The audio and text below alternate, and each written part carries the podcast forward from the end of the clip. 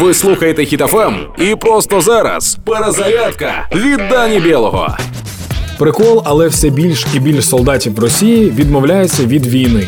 Це стається через те, що Росія не може виплачувати гроші, тому що гроші ці нічого не варті, і їх взагалі вже майже нема. Та мені здається, що причина в іншому. Для росіян війна в Україні це єдина причина виїзду за кордон, виїзду з того бруду, де вони живуть, у нормальну країну. Це можливість відчути життя наповну. Тож ось мій план та порада усім росіянам. Я кажу російською, ви їм перекажіть. Значит, русский солдат, слушай, план такой. Берешь любую технику, танк, вертолет, самолет, корабль, вот чем больше возьмешь, тем лучше. Едешь в Украину. По дороге не обязательно, но желательно расстреливать всех, кто едет с тобой рядом.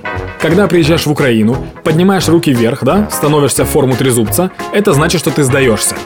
После этого передаешь технику в руки ЗСУ. Тебе за это дают денежное вознаграждение. Там такая сумма, которую ты не заработаешь в жизни в России. Никогда. Большая сумма денег. Кроме этого, бонусом ты получаешь возможность жить в Украине. Но самый большой бонус в том, что ты можешь выражать свое мнение просто так и не получать за это дубинкой. Фантастика, скажешь ты? Україна, отвечу я.